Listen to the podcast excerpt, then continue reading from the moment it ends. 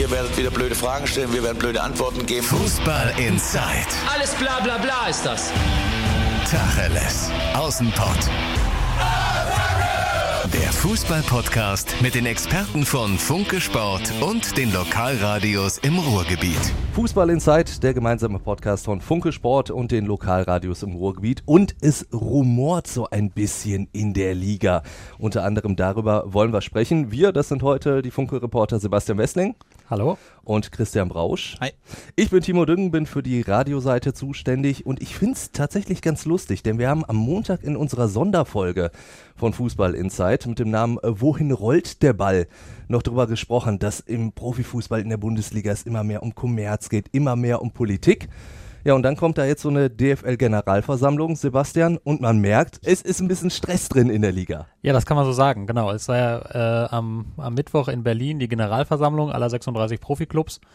Und da ging es diesmal, war es halt wichtig, weil alle 3 Jahre wird halt Präsidium neu gewählt und Reinhard Rauball ist ja ausgeschieden als Präsident. Gibt ein bisschen Umstrukturierung. Peter Peters und Christian Seifert sind zusammen die 9 starken Männer. Das war im Vorfeld im Prinzip klar und kein großes Problem. Dann gab es aber so, um die anderen Plätze im Präsidium gab es dann doch ziemlich Stunk. Am Abend vorher gab es so ein informelles Vortreffen, das ist immer so. Dann werden dann die strittigen Themen so ein bisschen abgeklopft, damit am nächsten Tag in der öffentlichen Sitzung sich nicht alle die Köpfe einschlagen. Ja, und da hat Hans-Joachim Watzke seine Kandidatur für Präsidium und für Aufsichtsrat ziemlich empört zurückgezogen, weil er festgestellt hatte, dass es da sich sozusagen eine Gegenallianz gebildet hatte oder so eine Allianz von kleineren und mittleren Clubs, das sogenannte Team Mittelstand. Genau, der selbsternannte Mittelstand, der so ein bisschen aufmuckt jetzt. Genau, also da sind dann Clubs dabei wie Hertha, Bremen, der FC, also 1. FC Köln ist auch dabei und so ein paar andere, die halt... Auch Zweitligisten, ne? Stuttgart, auch Hamburg. Zweitligisten, auch genau, dabei. Stuttgart, Hamburg, die aber finanziell im Prinzip oder von der wirtschaftlichen Wucht her, von der Größe der Clubs ja eigentlich auf einem ähnlichen Level sich bewegen wie gewisse Erstligisten. Und die wollten vor allem den Einfluss dieser kleinen und mittleren Clubs stärken. Die wollten verhindern, dass 3 große Clubs im Präsidium sind. Also Bayern wurde eben reingewählt durch den Finanzchef Dresen. Peter Peters als Schalker, das kann man sagen wie so Spitzenclub, aber finanziell und von der ganzen Größe des Clubs zählt Schalke eben noch zu den ganz Großen, ja, zu den Big Playern. Und dann auch Dortmund, dann wären 3 von 9 eben so große gewesen und das ist denen so ein bisschen ein Dorn im Auge, die wollen das lieber anders haben. Hintergrund ist vor allem, dass in nicht allzu ferner Zukunft nochmal es um TV-Gelder geht. Also die aktuelle Rechteperiode geht ja bis 2021. Nächstes Jahr muss die Ausschreibung vorbereitet werden, das ist noch nicht so ganz kompliziert, aber danach, wenn dann klar ist, wie viel Geld reinkommt, muss halt drüber geredet werden, wie es verteilt wird. Und das ist ja eine Auseinandersetzung, die ist im Prinzip so alt wie die Fernsehrechtevergabe selbst, dass eben drüber gestritten wird, wie wird das Geld verteilt. Die hat natürlich jeder total legitime Interessen. Also die kleineren, mittleren Clubs, die wollen natürlich, dass es möglichst gleich verteilt wird, mit dem Argument, was ja auch schlüssig ist, dass der Wettbewerb in der Liga spannend bleiben muss. Die großen Clubs dagegen sagen, also Bayern, Dortmund vor allem, also durch uns wird doch überhaupt erstens ein Großteil dieses Geldes erwirtschaftet. Punkt 1. Punkt 2, wir müssen gucken, dass wir international wettbewerbsfähig bleiben, weil sonst interessiert sich eben im Ausland irgendwann auch keiner mehr für die Bundesliga und dann sprudeln diese Gelder nicht mehr so üppig, wenn jetzt Bayern und Dortmund regelmäßig in der ersten Champions League-Runde rausfliegen. Und das sind eben so die Pole, zwischen denen sich das bewegt. Und das ist im Prinzip der Streit, der im Hintergrund schwelt, weshalb es da so ein bisschen zu Auseinandersetzungen kam. Und deswegen hat sich ja dann auch Kalle Rummenigge von den Bayern zu Wort gemeldet, hat dann erstmal auch recht empört. Wir hören mal kurz rein. Eigentlich kenne ich dieses DFL-Präsidium oder Gremium nur mit Borussia Dortmund und Bayern München. Und ich glaube, auch der Fakt, dass die beiden Clubs immer dabei waren, hat eben dazu geführt, dass man immer faire, seriöse Lösungen gefunden hat. Im Prinzip ging es eigentlich immer nur ums Geld, die Verteilung der TV-Gelder und ich glaube, gerade da haben die 2 Clubs immer sich sehr solidarisch verhalten. Wir haben immer zur Zentralvermarktung der Bundesliga uns bekannt, beide, und wir waren am Ende des Tages auch immer bereit, faire, seriöse Kompromisse mitzutragen, um am Ende des Tages zu gewährleisten, dass die Bundesliga als Gesamtheit eben wettbewerbsfähig ist. Jetzt tut er für mich so ein bisschen so, als wenn das immer so gut will von Bayern und Dortmund gewesen wäre, was natürlich in gewisser Weise ein bisschen stimmt, aber andererseits haben die ja auch schon mal ein paar Mal gesagt, also Leute, wir sind die Zugpferde, deswegen müssen wir doch auch deutlich mehr Kohle kassieren. Ja, das ist halt die Abwägung, ne? Also es also man muss ja auch sehen, die Zentralvermarktung der Bundesliga ist ja auch nicht in Stein gemeißelt, das ist ja nicht Gott gegeben, dass es so ist. Also die theoretisch könnten, und das Druckmittel wurde in der Vergangenheit ja durchaus auch schon eingesetzt von den Bayern, die könnten ja auch hingehen und sagen, wir vermarkten uns einfach selbst. Also scheiß auf Zentralvermarktung, ist kartellrechtlich sowieso immer ein schwieriger Weg.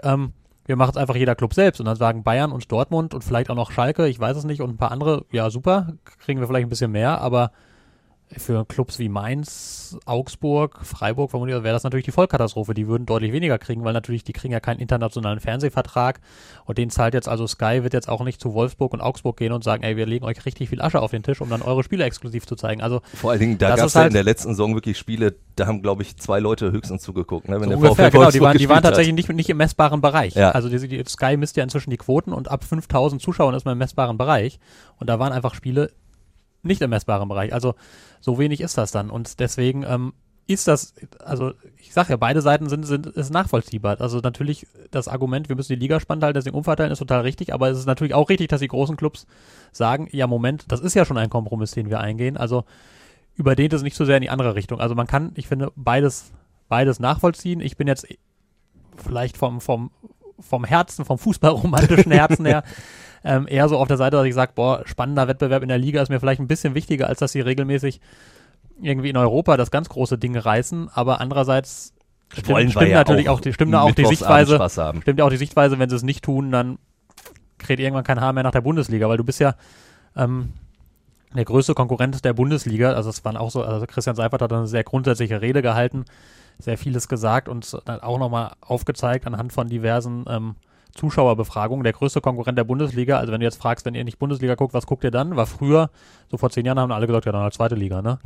Doch heute sagen sie dann, ja, Premier League oder Netflix, ne? Also das heißt, da muss die Bundesliga halt auch die konkurriert inzwischen als Unterhaltungsbetrieb eben, es geht nicht nur darum, gucken die Leute Fußball, sondern wie lassen sie sich unterhalten? Und da ist es natürlich auch ein Stück weit wichtig für die Bundesliga, also ob man das jetzt als Fußballfan und als Fußballromantiker mag oder nicht, dass eben beispielsweise ein Spieler wie Coutinho jetzt in die Bundesliga kommt oder dass potenziell ein Sané gekommen wäre oder andere Namen da einfach drin sind, dass dann eben Leute, die jetzt nicht die ganz großen Fußballfanatiker sind, aber sich trotzdem überlegen, ja, kann man sich irgendwie nett angucken, geile Spieler, die Namen kenne ich, das will ich sehen, statt dass sie sich eben bei Netflix irgendwie die neueste Staffel Breaking Bad. Was jetzt auch nicht mehr so wahnsinnig neu ist, aber also wenn da eine neue Folge kommen würde, ich glaube, dann würden aber wirklich alle gucken. Ja, wollte gerade sagen, genau. Aber mit sowas konkurriert der Fußball ja inzwischen auch. Ja, klar. Aber ich denke, die meisten Fans würden sich dir anschließen und sagen, wir brauchen ein bisschen mehr Chancengleichheit in der Bundesliga. Uli Hohmann hat es in der Sonderfolge gesagt, Chancengleichheit muss sein und wir sprechen gleich noch über Dortmund-Köln. Ich würde es mir eigentlich nicht angucken, das Spiel, weil einfach gefühlt die Chancengleichheit da nicht gegeben ist. Wenn ein Verein wie Dortmund oder Bayern mit voller Kapelle anreist, dann ist die Chance, dass der kleinere Verein irgendwas holt, jetzt schon so gering, dass es eigentlich keinen Sinn macht, sich das nur anzuschauen. Und wenn das dann irgendwann noch größer werden soll, die Unterschiede, wenn die Eigenvermarktung kommt, dann kann man den Laden eigentlich auch dicht machen. Deswegen hat Uli ja in der Sonderfolge sogar angeregt, man könnte das ja so machen, dass es quasi umgekehrt verteilt wird. Also dass der Letzte der Liga das meiste Fernsehgeld kriegt und natürlich der ganz oben steht, ganz wenig dann dementsprechend. Wo Peter dann natürlich auch, glaube ich, zu Recht gesagt hat, also Peter Müller, Funke Sportchef, der natürlich auch mit dabei war, der hat gesagt, ja, aber dann wird es so irgendwann dazu kommen, dass die Bayern sagen, da macht euren Scheiß doch alleine. Natürlich, ja, dann ja auch vollkommen zu Recht. Also das ist ja... die Idee ist ja charmant, aber das würde ja nur in so einem Closed Shop funktionieren. Also ich meine, es gibt ja zum Beispiel in den USA, in den Sportligen gibt es ja ähnliche Ansätze, wo man immer sagt, hier der Schlechteste darf als erstes so das größte Talent aus dem College verpflichten, dann beim Draft und so. Und es gibt einen Salary Cap, also dass die Gehälter gedeckelt sind. Und das sind alles sehr charmante Ideen, die funktionieren aber eben nur, wenn du als Wettbewerb wirklich autark bist. Und das ist ja zum Beispiel NFL und NBA und so weiter, die sind einfach in den USA und in Kanada und sind da ihre eigene Veranstaltung und können natürlich das machen, wie sie wollen. Es funktioniert bei uns in Europa de facto nicht, weil du ja nicht nur den Wettbewerb innerhalb Deutschlands hast, sondern auch innerhalb Europas mit Champions League und so weiter und da kannst du das nicht machen, zumal natürlich du dann auch europarechtliche Schwierigkeiten dann vermutlich bekommst und so. Also das ist schon sehr, sehr komplex, deswegen, das wird nicht gehen, auch wenn es natürlich irgendwie eine charmante Idee ist, aber andererseits finde ich auch, warum sollen denn Clubs für schlechte Arbeit auch belohnt werden, ne? Also richtig, warum sollst du jetzt also ich meine jetzt der HSV oder Stuttgart, das waren ja super Beispiele, die sind ja nicht abgestiegen, weil sie zu wenig Geld hatten. Und auch, also, sondern einfach, weil sie scheiß Arbeit gemacht haben. Und warum sollen die jetzt damit belohnt werden, dass sie dann noch mehr Geld kriegen, mit dem sie dann schlecht arbeiten? Also, natürlich gibt es kleine Clubs, die einen Nachteil haben. Und natürlich muss man eben gucken, dass da dieser Unterschied nicht so groß wird. Aber das ist mir dann doch deutlich zu radikal. Immerhin, diese Abspaltung hat ja jetzt Kalle Rummenigge dann auch nochmal gesagt, die wollen wir jetzt nicht. Hören wir nochmal kurz rein. Nein, das wollen wir nicht. Wir wollen gar nicht drohen. Wir bekennen uns zur Bundesliga, beide, Dortmund und Bayern München. Kauft ihr ihm das so ab, dass er da wirklich überhaupt kein Interesse hat, oder hat er das schon so im Hinterkopf, wenn er sich denkt, okay, wenn das weiter so in diese Richtung geht, dass die anderen uns ein bisschen Geld abgraben wollen, dann machen wir unser Ding alleine? Nein, ich kaufe ihm das schon ab, dass er das grundsätzlich will. Also die Clubs hätten ja auch schon die Möglichkeit gehabt, also Dortmund und Bayern und Schalke und vielleicht noch ein, zwei andere hätten sich ja auch längst zusammenschließen, das Team Oberschicht gründen können, weil das als Name vielleicht nicht so gut ankommt, aber... Auf Schalke bestimmt nicht. Nein, aber irgendwie so, also die hätten das ja längst machen können, sie machen das nicht, weil sie natürlich auch wissen, was sie an der Bundesliga haben. Also deswegen, also auch Bayern und Dortmund haben sich ja in den letzten Monaten sehr massiv gegen diese Idee einer europäischen Superliga gestellt und gesagt, das wollen wir nicht, weil die Bundesliga unser Tagesgeschäft ist, unser Brot und Butter, und die wissen ja, was sie dran haben. Aber es ist natürlich immer so ein bisschen so eine Drohung, die man ab und an mal hervorziehen kann und dann sagen kann, passt mal auf, liebe Mainzer, liebe Freiburger, von mir aus auch liebe Kölner und ich weiß nicht was, überspannt den Bogen jetzt nicht zu sehr, ne? Also klar, wir sind gesprächsbereit, aber hier ist unsere Verhandlungsposition und wenn ihr das nicht wollt, dann haben wir auch noch ganz andere Möglichkeiten. Also darum geht es ja. Man wird sich am Ende immer zusammenraufen. Ich glaube, die kleinen Clubs werden nicht verhindern können, dass vermutlich die Kluft noch ein bisschen größer wird. Also sie ist ja in den letzten Jahren ja stetig gewachsen. Also es war vor 15, 20 Jahren, also da war der Faktor bei der Geldverteilung quasi null, der Unterschied, weil es war auch einfach noch nicht so viel Geld zu verteilen. Ich glaube, allein in der zweiten Liga ist es jetzt schon so, dass der Erste irgendwie das 3,5-fache vom Letzten kriegt an Fernsehgeld. In der ersten Liga ist die Schere noch ein bisschen größer und dann kommen noch Champions-League-Gelder oben drauf. Das ist so und das werden die kleinen und mittleren Clubs, glaube ich, auf Dauer nicht verhindern können, weil sie letztlich immer an einen Punkt geraten, wo sie sagen, ja, da können wir an Goodwill appellieren und an einen fairen Wettkampf und da haben ja alle ein Interesse dran, aber am Ende haben sie, also wenn man es wirklich knallhart durchdiskutiert, dann ist die Verhandlungsposition eine schwache, weil du kannst ja nicht sagen, ja gut, dann machen wir halt unser eigenes Ding, geht doch, schleicht euch doch jetzt Bayern und Dortmund und so, dann sagen die, ja, vielen Dank. Ja, zumal wenn sie einfach bei der Position bleiben, dass sie ein eingetragener Verein bleiben, ne? Und da rücken ja viele nicht von ab und solange das bleibt, hat man dann auch kein Drohmittel auf der anderen Seite, dass man sagt, so, wir holen uns jetzt Scheich XY dazu, der dann mal eben reinpulvert. Und daher denke ich auch, dass die Kluft größer wird. Aber wenn man bei diesem Solidaritätsprinzip bleibt, dass es noch so ein bisschen überschaubar ist. Aber wenn Bayern oder so sich aber mal rausziehen, dann wäre es das Ende. Dann wäre wahrscheinlich überhaupt keine Chancengleichheit mehr da. Und damit sind wir dann beim Sportlichen, weil Christian, du hast es ja schon gesagt, jetzt am Freitag, sprich morgen, schon das Spiel der 1. FC Köln gegen Borussia Dortmund. Der Zweitligameister gegen den Vizemeister der ersten Liga. Du sagst aber, Köln, das wird verdammt schwer und ich glaube, das kann nicht jeder so unterschreiben. Ja, das würde ich für 8 bis 9 andere Vereine genauso unterschreiben, weil Dortmund hat eine unfassbar gute Mannschaft und die eher in Richtung Bayern angesiedelt ist als Rest der Liga. Und die haben jetzt im Sommer nochmal toll eingekauft, haben in der breiten Kader, der einen staunen lässt, und das ist das, was ja gerade schon so angesprochen wurde, dass das einfach diese Unterschiede so gefühlt groß sind, dass keine Spannung da ist. Also Dortmund kann in dem Spiel sich zwar selber schlagen und das werden die vielleicht zweimal im Jahr auch machen, aber in den anderen Spielen, wenn sie mit dem kompletten Kader anfahren und anreisen, wird das nicht passieren. Dann ist nur die Frage, machen sie eine klare Sache draus oder mit individueller Klasse irgendwo einen dreckigen Sieg. Und das ist eben auch das, was dann so ein bisschen den Geist der Bundesliga ausgemacht hat früher, dass es nicht so war, dass so vielleicht die Bayern, ja, aber ansonsten der Rest gefühlt dem anderen auch an einem guten Tag ein Bein stellen konnte aus eigener Leistung heraus. Und das fehlt halt im Moment so ein bisschen. Und das ist jetzt bei Köln-Dortmund wahrscheinlich nichts anderes, aber wohl wird danach die Woche bei Union Berlin gegen Dortmund, wenn die Berliner es genauso sagen, Dortmund hat sich zwar alles erarbeitet, trotzdem ist es gefühlt einfach so eine Ungleichheit, die einem wenig Spaß macht oder wenig Vorfreude, so ein Spiel zu gucken. Weil man eigentlich weiß, wie es ausgeht. Sebastian, da willst du wahrscheinlich nicht widersprechen, als Dortmund-Mann.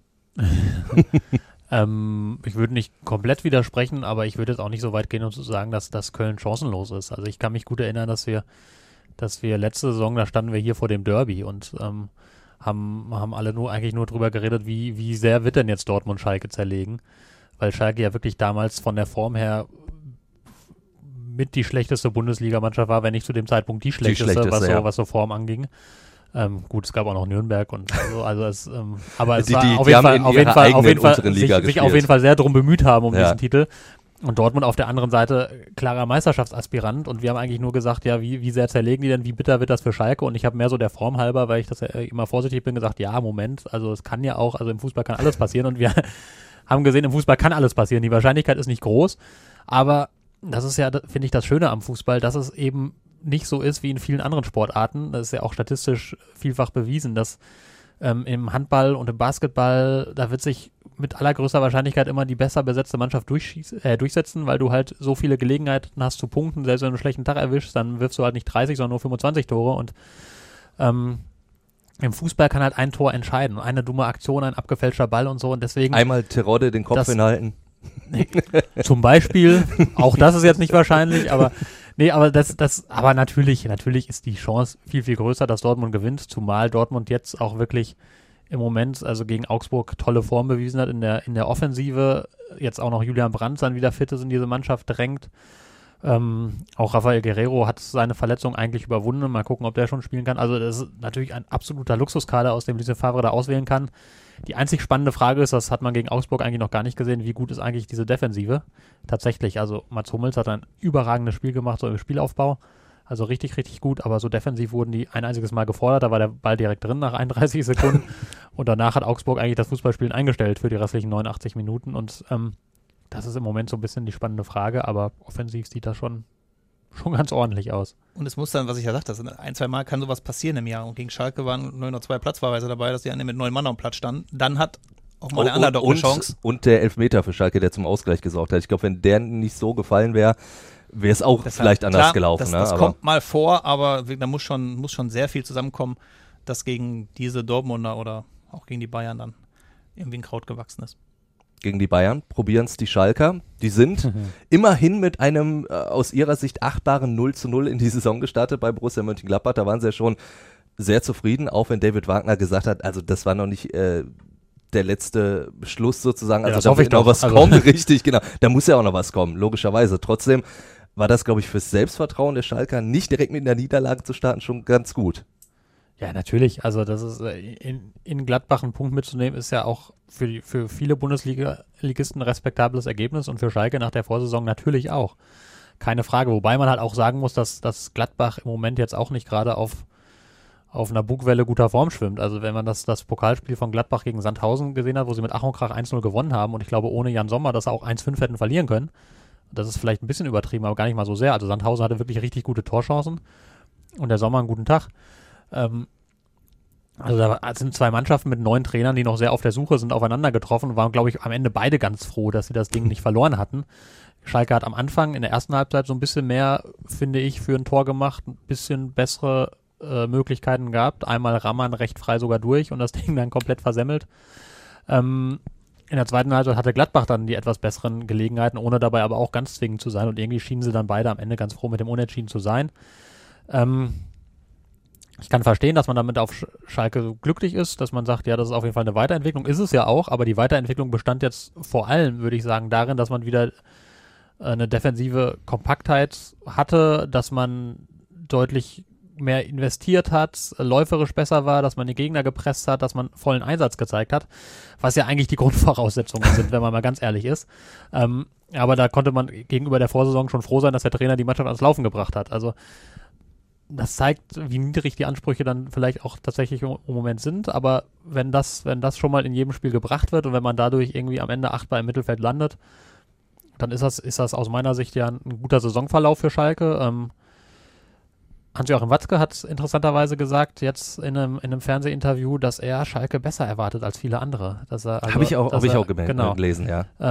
Was er gesagt hat, man sieht eben, dass was David Wagner der Truppe schon vermittelt, was eben Einsatz und so weiter angeht, und er würde ihn ja noch aus Dortmund kennen, und er rechnet damit, dass Schalke in der oberen Tabellenhälfte abschließt. Das wäre ja, würden glaube ich die meisten Schalker sofort unterschreiben, wenn man es ihnen vorlegen würde. Wobei natürlich die heimliche Hoffnung schon noch da ist, dass man irgendwie in den Europapokal rutscht, aber ob das... Also da muss, glaube ich, sehr viel zusammenkommen. Da muss auch viel passieren, genau. Aber ich jetzt erstmal so andererseits ist der Kader auch ganz so schlecht nicht. Also das ist halt immer... also der Vizemeistertitel, der war natürlich kein Maßstab darüber, wie diese Mannschaft wirklich ist, aber jetzt Platz 14 in der vergangenen Saison war es jetzt auch nicht. Da ist also ja auch vieles dann sehr schlecht gelaufen. Aber irgendwo dazwischen liegt ja die Wahrheit. Deswegen finde ich jetzt obere Tabellenhälfte auch nicht unrealistisch. Das hängt halt von ein paar Fragezeichen ab, finde ich. Also zum Beispiel Harit, der jetzt wieder spielt und eine Spielmacherrolle hat. Also wenn der nochmal sein Potenzial erreicht, ist das ein überdurchschnittlich guter Bundesligaspieler von seinem Tempo, Dribbling, Kreativität. Also wenn der einigermaßen das packen sollte, dann ist das schon, dann hat Schalke schon eine ganz vernünftige Offensive zusammen. Auch ein Rahman, der ist ja ein ganz guter. Zumindest war das ein halbes Jahr lang in Düsseldorf. Also ja. dass das ist, muss er natürlich jetzt erstmal beweisen. Auf jeden Fall hat er Tempo und Ballbehandlung und so, also bringt vieles mit. Und auch Caligiuri, der immer so ein bisschen schlecht gemacht wird beispielsweise, finde ich auch. Also der hat auch in der vergangenen Saison, wo er vieles schlecht liefert, war der jetzt, ist er zumindest nicht mit untergegangen und davor auch. Das ist auch gehobene Bundesliga-Qualität und ein paar andere auch. Also ganz so schlecht, wie er dann immer gemacht wird, ist dieser Kader auch nicht. Die Frage ist halt, kriegst du diese Typen dazu, eine funktionierende Einheit zu sein und auch vernünftigen Offensivfußball zu spielen? Das war ja auch gegen Gladbach in vielen Teilen noch Stückwerk. Wobei so ein, zwei Kombinationen gab, da haben wir schon gesagt, oh, guck mal, das hat man letzte Saison nicht gesehen. So doppelter Hackentrick und dann eine Torchance. Also interessant. Mal gucken. Also, aber es ist, ich finde, klar, man kann, wenn man das erste Spiel gesehen hat, kann man aus Schalker Sicht sagen, ja, war okay, war ein Fortschritt, aber natürlich wissen alle, da muss noch einiges kommen. Vor allen Dingen, weil es jetzt gegen die Bayern geht. Allerdings haben die im ersten Spiel ja auch gezeigt, die sind verwundbar. Momentan jetzt noch ist es ein perfekter Zeitpunkt eigentlich, um gegen die Bayern zu spielen, oder? Auf der einen Seite ja, weil Bayern noch nicht sich gefunden hat und immer noch im Transfermarkt jetzt zuschlagen musste und dann mit neuen Spielern jetzt kommt. Auf der anderen Seite ist es, glaube ich, auch immer sehr gefährlich, gegen angeschlagene Bayern antreten zu müssen, die jetzt nach dem ersten Spiel auch noch mit dem Dortmunder 5-1 im Gepäck wissen, boah, wir können uns hier überhaupt nicht viel leisten. Jetzt erstes Spiel, Perisic spielberechtigt, Coutinho spielberechtigt. Man kann jetzt keine Wunderdinge von denen direkt erwarten, zumal es ja auch Gründe gibt, warum Coutinho zum Beispiel in Barcelona nicht mehr so gewollt war. Aber ich gehe fest davon aus, dass die Bayern ein anderes Gesicht zeigen werden und das Spiel auf jeden Fall einfahren werden, weil ich fand auch, Schalke war okay, der Auftakt gegen Gladbach, aber eigentlich auch nicht viel mehr. Also spielerisch war es jetzt immer noch kein Glanz, den man vielleicht auch nicht sofort erwarten kann, aber ich gehe davon aus, dass die Bayern mit 2 neuen Spielern oder 3 vielleicht sogar noch mit dem Gladbach-Zugang anreisen, Wut auspacken werden und mit dem Sieg im Gepäck nach Hause fahren werden. Ich glaube, Schalke, auch wenn sie sich kämpferisch dagegen stemmen werden, wahrscheinlich wird es nicht reichen. Man muss ja auch fairerweise sagen, das Spiel Bayern gegen Hertha, das war eines dieser Spiele, ne, wo du sagen würdest, wenn du dieses Spiel 10-mal genauso austrägst, gewinnen 9-mal die Bayern. Das hat ja Thomas Müller hinterher so gesagt. Ich finde, er hatte recht. Also zu dem Zeitpunkt, wo Hertha das 1-1 macht, hätte Bayern schon 4-0 führen können. Und Hertha, also dieses 1-1 war ja auch so eine komplette Mondlandung mit so einem also Luke Bakio, guter Spieler, wie ich finde, aber der hält aus 25 Metern drauf. Hat mehr Glück als Verstand, dass der Ball reingeht. Fliegt an den Rücken von, oder was, Luke? Ich weiß gar nicht mehr. Luke Bakio hat geschossen, genau, ja. Und irgendjemand fälscht es halt ab und erwischt Neuer komplett auf dem falschen Fuß damit. Also, ne, und dann das 2-1, das haben sie dann gut gemacht und so, aber selbst zur Halbzeitpause hattest du habe ich zufällig gesehen, bei irgendeinem Wettanbieter, eine deutlich deutlich bessere Quote. Ja, ich habe es wirklich zufällig. Diese Werbung ist ja überall eingeblendet inzwischen. Also deutlich bessere Quote auf einen Bayern-Sieg immer noch als auf einen Hertha-Sieg, obwohl Hertha 2-1 führte. Das ist in der Bundesliga jetzt nicht immer so. 1, noch was. Also eben, du hast 1,3 oder so, also total absurd niedrig. Also du hättest fast nichts gekriegt dafür, wenn Bayern gewonnen hätte.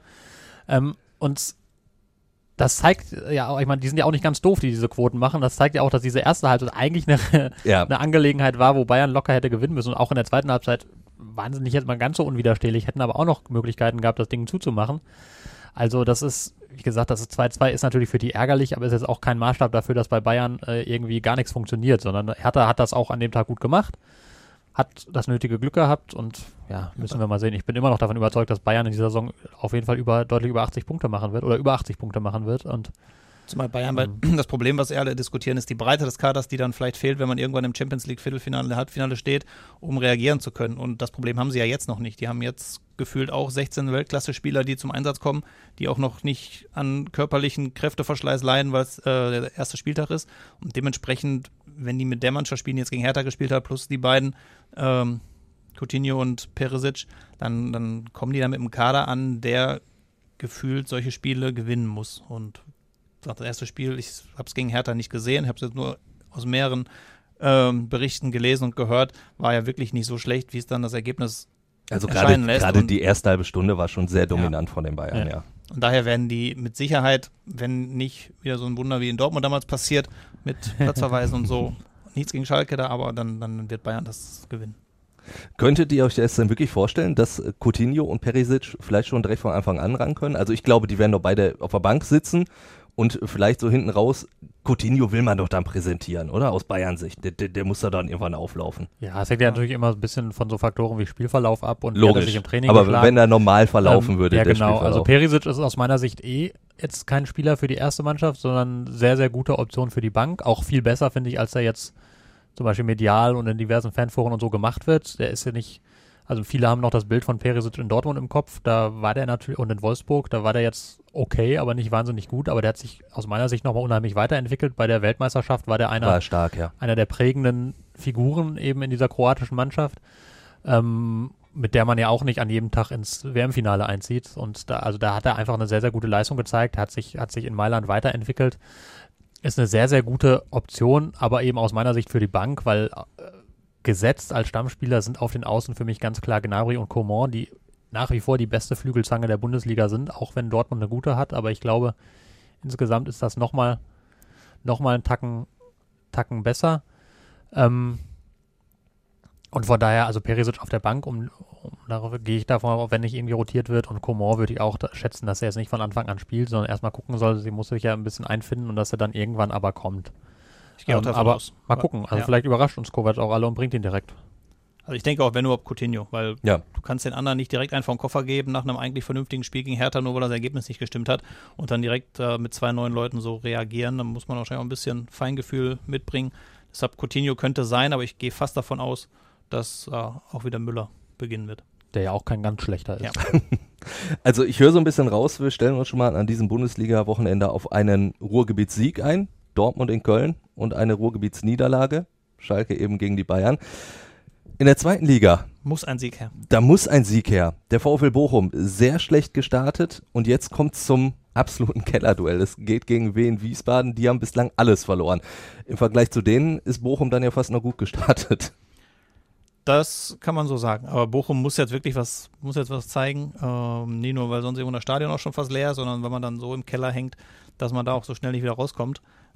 Jetzt kann man in Hamburg verlieren, klar, man kann auch gegen Bielefeld, die eine Tor gute Rolle auch spät gefallen ist. Genau, das Tor ist spät gefallen, man kann auch gegen Bielefeld unentschieden spielen, man kann auch mal im Pokal ein paar Probleme haben, nur kann man dann, wenn diese Sachen schon alle so eintreten, darf man dann halt nicht in Regensburg so ein schlechtes Spiel liefern, sondern muss da dann was abliefern. Jetzt sind viele Spieler wieder da, soll ja noch ein bisschen was passieren, die Baustelle rechts hinten wurde auch schon oft genug thematisiert. Ja. Das heißt, hast dich jetzt in diese Lage gebracht und musst jetzt einfach gegen wen reagieren. Und wenn du das nicht gewinnst, dann hast du Stuttgart auswärts, dann wird wahrscheinlich auch nichts kommen, und dann hat man natürlich schon direkt ein Problem. Dann will man nicht sofort wieder die Trainerfrage stellen und so, aber die Ersten werden es wahrscheinlich schon wieder machen dann, und dann hast du eine Unruhe im Verein, die du schwer wieder rauskriegst. Und daher muss Bochum ohne Wenn und Aber am Wochenende wen schlagen. Sebastian, du nickst die ganze Zeit. Ja. Ich werte das als uneingeschränkte Zustimmung. Also ich meine, was ich vielleicht noch ergänzen will, ist, was aus Bochumer Sicht, finde ich, besonders fatal ist.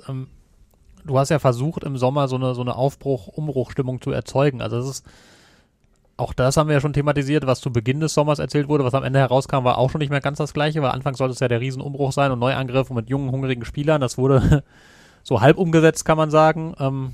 Wenn überhaupt, aber trotzdem hast du ja irgendwie versucht, Umbruch, was Neues, Neuanfang irgendwie zu symbolisieren, und wenn also das ist ja jetzt schon alles verpufft, also diese ganze eventuelle Euphorie und Aufbruchstimmung, die du hättest haben können, ist komplett weg, und das ist dann immer in so einer Phase halt besonders scheiße, weil du hast dann irgendwie eine Mannschaft, die sich natürlich ein Stück weit noch finden muss, du hast vieles ist neu, vieles anders, und wenn das von Anfang an nicht läuft, dann ist das, finde ich, immer sehr, sehr schwer, eine Trendwende herbeizuführen. Also da ist ja dann auch wieder viel die berühmte Psychologie im Spiel, als wenn du eine Mannschaft hast, die sich irgendwie schon kennt und ein Stück weit gefestigt ist und auch schon vielleicht solche Situationen gemeinsam erlebt hat und eigentlich sonst vielleicht auch mal den einen oder anderen Sieg eingefahren hat, dann dann ist das immer leichter, so, ne, sowas zu drehen. Und ich glaube, jetzt gerade ist halt, also da muss wirklich, jetzt sollte schnell so eine Trendwende herkommen, sonst gerät es in so einen Negativstrudel und der verfestigt dich immer mehr.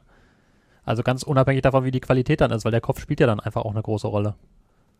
Zumal du diesen glaubhaften Umbruch dann jetzt, der wird jetzt im Endeffekt vielleicht doch noch kommen, weil du jetzt noch zwei Leute holen willst, was eigentlich nicht geplant war. Das heißt, du hast von Arsenal diesen Osei Tutu geholt, jungen Kerl, wo alle gedacht haben, so, der kann sich hier beweisen. Da bestehen jetzt schon berechtigte Zweifel. Zweite Liga ist so, vielleicht noch eine Nummer zu groß. Ja, Stürmer ist jetzt auch die Sache, dass man zwingend noch einen braucht, der neben Gambola und Zoller ein bisschen Konkurrenzdruck erzeugt. Und wenn du die immer auf den letzten Drücker holen musst, siehst du schon, dass irgendwas in der Planung nicht ganz richtig verlaufen ist. Klar, viele warten irgendwo noch auf ein Schnäppchen, wenn erstmal in England der Transfermarkt zumacht und wenn dann hier sich Spieler in den ersten Wochen auf der Bank wiederfinden in der Bundesliga, die vielleicht nicht damit gerechnet haben. Aber da sind so Kann-Transfers. So, und Bochum hat jetzt Muss-Transfers. Und die sind eigentlich ist immer ein schlechtes Zeichen für die Transferperiode, wenn du die dann kurz vor Ende August oder jetzt im 2. September noch irgendwie tätigen muss und dann, um da auf Sachen zu reagieren, die leider nicht geklappt haben. Vor allen Dingen ist das natürlich dann immer gut für die abgebenden Clubs, weil die wissen, der VfL, der muss jetzt was machen. Und man muss ja auch gucken, welcher Spieler will dann jetzt zum VfL Bochum, weil du hast jetzt diese Negativstimmung schon mal drin. Du hast auch gesagt, ne, die Zuschauer könnten dann auch relativ schnell wegbleiben, gerade wenn es jetzt gegen Wiesbaden daneben läuft. Da musst du ja auch schon gucken, wen kriegst du dann? Ich wüsste jetzt keinen, gerade aus dem Kopf raus. Der Bundesligisten, weil Bochum hat jetzt auch nicht das große Geld. Ne? Ja. Die haben hatten wir schon angekündigt, dass bei Ablösen, die glaube ich bei 300.000 gedeckelt sind und alles, was drüber ist, geht eher nicht. Und gefühlt war ja auch der Kader jetzt dicht mit den Spielern, die sie haben. Ja. Und dementsprechend kommt dann, dass man erstmal unzufriedene Spieler finden muss oben und dann auch noch mit dem Finanziellen schauen muss. Ja, du musst halt hoffen, dass du vielleicht irgendwie jemanden leihen kannst, der Perspektivspieler ist und bei irgendeinem Bundesligisten jetzt gerade aber in Anführungszeichen ein bisschen versauert. Das sind ja jetzt die ersten 2, 3 Spiele, wo sich dann abzeichnet, ob die Hoffnung, die jemand dann im Sommer hatte, in so eine erste Elf oder in den Kader zu kommen, ob die sich erfüllt oder nicht. Und dann kannst du vielleicht irgendwie, wenn es gut läuft, so ein Talent nochmal an Land ziehen. Aber das ist ja auch immer